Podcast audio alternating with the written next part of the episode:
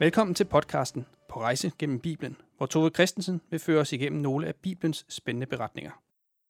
I podcastserien På rejse gennem Bibelen vil jeg genfortælle nogle af de beretninger, der står i Bibelen. Det er enten fra det gamle testamente eller fra det nye testamente. Jeg forsøger at holde mig så tæt på Bibelens tekst som muligt men samtidig vil jeg give en forståelse af de personer, det handler om, og om den tid, de levede i. I den her udsendelse vil jeg koncentrere mig om de første kapitler i Bibelen. Det kommer til at handle om, hvordan menneskene blev smidt ud af paradiset, og hvordan de klarede sig bagefter. Vi kender ordene i begyndelsen skabte Gud himlen og jorden. Og dermed skabte Gud også Adam og kvinden. Det var hende, som senere kom til hedde Eva. Dyrene, menneskene og Gud, de levede i fred og harmoni med hinanden. Det var et rigtigt paradis.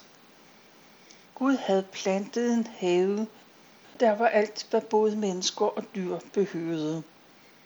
Der var masser af frugttræer, men der var to særlige træer, der var plantet midt i haven. Der var livets træ, og der var træet til kundskab om godt og ondt. Livets træ, det måtte Adam og kvinden gerne spise af, men kundskabens træ, det var forbudt frugt. Gud siger det sådan. Du må spise frugten af alle træerne i haven, undtagen det træ, som giver kendskab til både godt og ondt. Hvis du spiser af den frugt, skal du dø. Adam og kvinden synes jo ikke, det var det store problem, for der var rigeligt ellers af frugter. En dag så kommer kvinden og Adam hen i nærheden af det forbudte træ så kommer der et væsen gående. Det var slangen. Slangen henvender sig til kvinden og siger, har Gud virkelig sagt, I ikke må spise af frugten fra noget som helst træ i haven? Kvinden må jo svare, det er jo kun frugten fra træet midt i haven, vi ikke må spise. Gud sagde, at hvis vi spiser af den, eller bare rører ved den, så dør vi. Slangen lader sig ikke sådan afvise, og så siger den, I dør da ikke. Gud ved, at det samme øjeblik, I spiser den frugt, bliver jeres øjne åbnet for ting, I før ikke havde set. Og I bliver som Gud med evne til skældne mellem godt og ondt. Sådan siger slangen til kvinden. Slangen har sået et lille tankens frø i kvinden. Hun bliver mere opmærksom på det træ, specielt på den frugt, som lige pludselig ser meget dejlig og meget fristende ud. Hun går hen, og så plukker hun den, og hun spiser. Bagefter giver hun også en af frugterne til Adam. Også han spiser. Og lige med et, så er alting forandret for altid. Pludselig så ser både Adam og kvinden, at de er nøgne, og så skammer de sig. De bliver generte. Det har de ikke været før, for de har jo altid set ud, som Gud havde skabt dem. Men nu finder de nogle store finblade. De syr dem sammen, så de kan gemme sig bag finbladene. Den aften, der kommer Gud ganske som han plejer for at tale med Adam og kvinden. Men han ser dem ikke.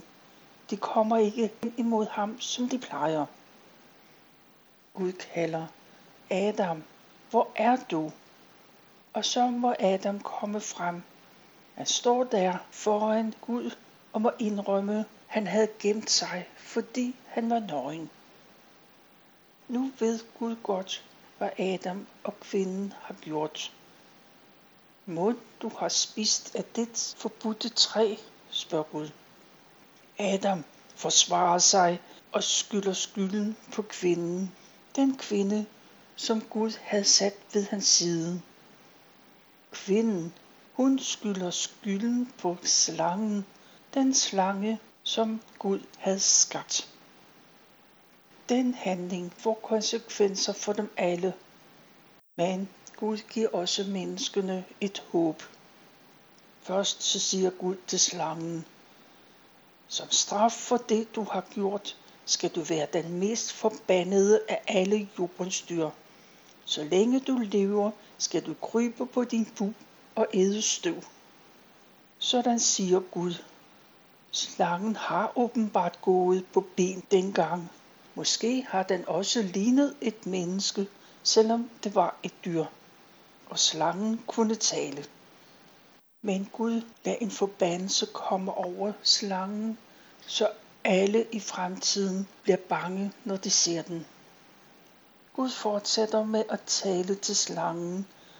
Han siger, jeg sætter fjendskab mellem dig og kvinden, mellem dit afkom og hendes afkom.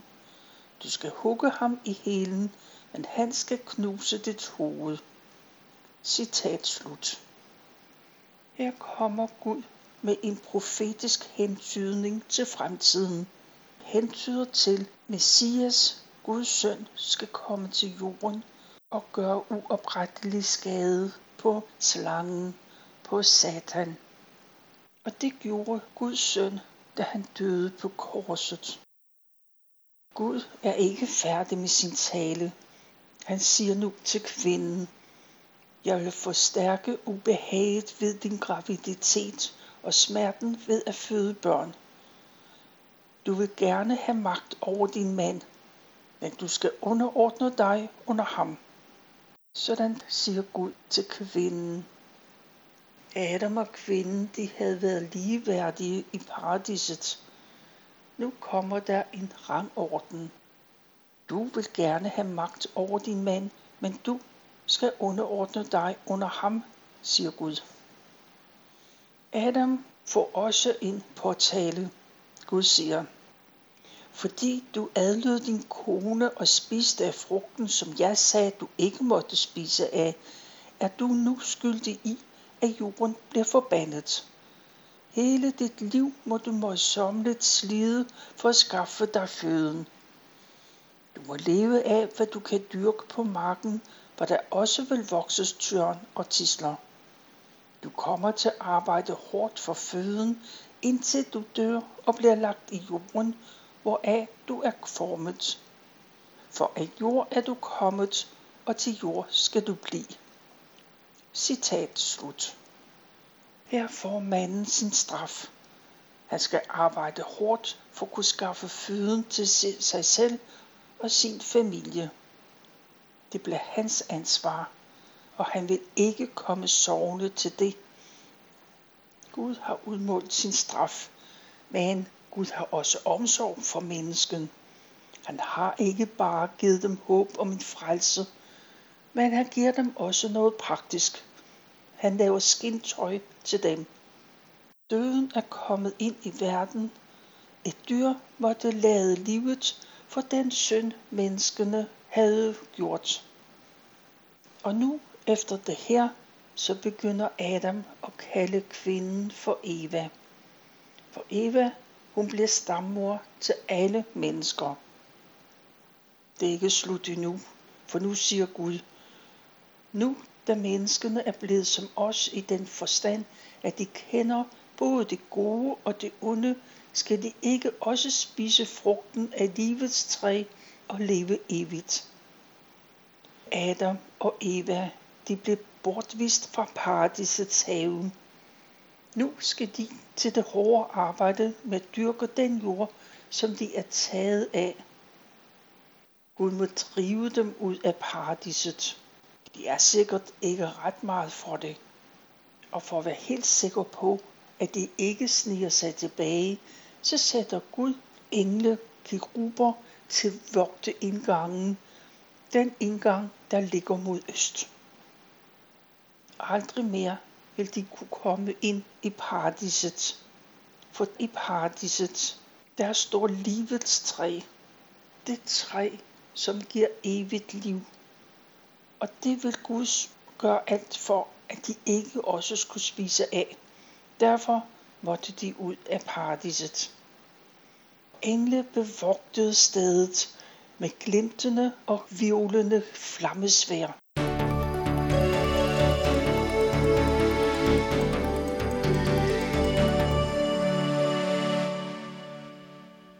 Adam og Eva, de er ikke længere i paradisets have.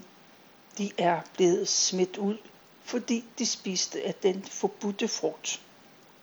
Her må de arbejde hårdt for at opretholde livet. Det er ikke kun arbejde, for Adam og Eva får en søn. Eva kalder ham for Kain, for hun ser sin dreng som en gave fra Gud. Den næste søn, de får, er Abel. Vi kommer til at høre om en anden af Adam og Evas sønner senere. Men det betyder selvfølgelig ikke, at de ikke har fået flere børn. Jeg tænker, at de har fået mange både sønner og døtre. Men det er kun de få, vi hører om. Nu skal vi høre om Kain og Abel. Adam og Eva, de fortæller deres børn om Gud. Den Gud, de mødte i paradiset, og som har skabt verden. I den tro vokser Kain op, og han begynder at dyrke jorden. Han rydder landområdet for tjørn og trækker tisler op. Han sår korn og høster. Lillebror Abel begynder at vise interesse for dyr. Han passer husdyrene og vogter får. Adam har helt sikkert lært sine børn at vise Gud taknemmelighed ved at bringe Gud offergaver. Derfor kommer Kain med sin offergave, det nyhøstede korn. Abel, han har også en offergave med. Det er lammekød. Kød fra et første født lam. De bringer det bedste, som de har ansvaret for. Gud ser det. Han accepterer Abels offergave, men ikke Kains. Det er Kain helt klar over, og det gør ham både bitter og vred. Og så taler Gud til Kain. Hvorfor er du vred? Hvorfor går du og kigger ned i jorden?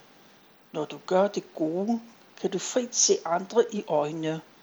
Hvis du derimod gør, hvad der er ondt, så lurer synden ved din dør. Den ønsker at overmande dig, men du skal være herre over den. Sådan siger Gud til Kain. Gud afviser ikke kun Kains offer. Han giver ham en advarsel. En advarsel om den vej Kain er på vej imod. Nu får Kain mulighed for at blive bevidst om den vej, han er på vej nedad. Det er Kajs hjerteindstilling til livet, der betyder noget for Gud. Men han misforstår, hvad Gud vil fortælle ham. Han lytter ikke. Han handler på det, han tror, Gud mener. Kain udtænker en plan. Er for Abel med til at gå ud over de marker, som han dyrker.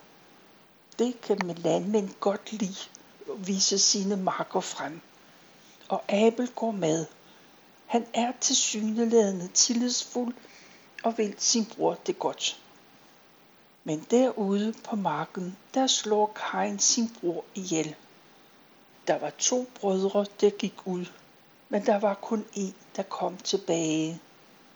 Den anden ligger og forbløder på jorden. Ingen har set det, undtagen Gud.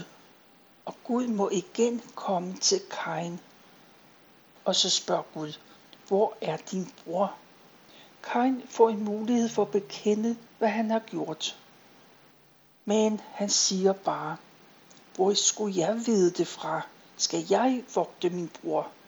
Skal jeg virkelig holde øje med ham hele tiden? Og Gud må sige, hvad har du dog gjort? Din brors blod råber til mig fra jorden. Derfor skal du forvises fra agerjorden, som har drukket din brors blod. Den skal ikke længere give dig føden. Fra nu af skal du vandre hvileløs fra sted til sted. Virkeligheden rykker ind på Kain. Han bliver fortvivlet, da det går op for ham, han ikke længere kan dyrke sine marker. Han er bange for at blive forladt af Gud, og så er han bange for, hvad familien vil sige og gøre ved ham, når drabet på Abel bliver kendt. Han er bange for sit liv. Men Gud ønsker at beskytte Kain og siger, hvis du bliver slået ihjel, så bliver du hævnet syv gange. Og så sætter Gud et mærke på Kains pande som en advarsel. Ingen skal få lov til at slå ham ihjel. Hvem var det, der kunne slå ham ihjel? Det måtte jo være hans egne søskende. Søskende, som vil hævne Abel. Med Guds mærke i panden har Kain sikkert sagt farvel til sin far og til sin mor og til sine søskende. Jeg tænker her, at Adam har sørget for, at hans ældste søn får en af sine søstre med som kone. Det betyder, at Kain har en mulighed for at stifte familie og dermed sikre sig en fremtid. Kain begynder på sin straf. Han rejser østpå og kommer længere væk fra paradisets have. Han når til landet Nord. Der slår han sig ned og må begynde helt fra bunden af. Han og hans kone indretter sig og får en hverdag til at fungere. Bliver Kains kone gravid. Hun føder sønnen Enoch. Kains familie vokser hurtigt. De bliver så mange, så han kan grundlægge en by. Det bliver et velfungerende samfund med alt, hvad de har brug for af landmænd, af håndværkere og kunstnere. Vi slipper Kain der og går tilbage til Adam og Eva. Eva, hun bliver igen gravid og får en søn, som hun kalder for Seth. For den søn ser hun som en erstatning for Abel. Adam og Eva fortæller også Seth om Gud, der skabte himlen og jorden og dem selv og alt, hvad der er på den. Og sæt, han tror på det Adam og Eva fortæller. Han tror i sit hjerte, at himlens Gud også er hans Gud. Jeg har fortalt med mine egne ord. Du kan læse det i 1. Mosebog, kapitel 3 og 4. Jeg har citeret fra Bibelen på hverdagsdansk. Her sidst i udsendelsen har jeg et par kommentarer. Mange har undret sig over skabelsesberetningen, for der kommer så mange spørgsmål til en. Bibelen er ikke særlig detaljeret, når den beskriver perioden før Abraham. Den periode, der blev kaldt for urhistorien. Det er nærmest kun stikord, der bliver brugt, og en masse er dermed udeladt. Det er som om det bare antydes om, hvordan verden blev til, og hvordan menneskene levede i den periode. Et spørgsmål, som mange har stillet, det er, hvor fik Hein sin kone fra? Og jeg har givet mit bud på det, nemlig dengang måtte søskende godt gifte sig med hinanden. Hvem skulle de ellers gifte sig med? Det er som om Adam og Eva vidste, hvordan de byggede et hus, dyrkede jorden og holdt for. Noget i ordvalget, det tyder på, at Adam og Eva allerede i paradisets have dyrkede jorden og sørgede for husdyrene. Gud har sikkert fortalt dem, hvordan de skulle bruge jordens ressourcer. Og mennesket er jo heller ikke skabt til lediggang. Adam og Eva, de har sikkert både haft arbejde og pligter i paradiset. Men det har ikke været besværligt for dem. Det var ren fornøjelse. Efter syndefaldet har arbejdet sikkert været det samme, men det blev bare meget mere besværligt og slidsomt. Sådan slutter den her udsendelse.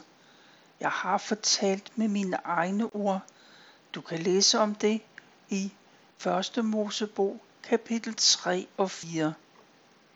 Citaterne kommer fra Bibelen på hverdagsdansk. Tilbage er der kun at sige tak for nu, og tak fordi du lyttede med.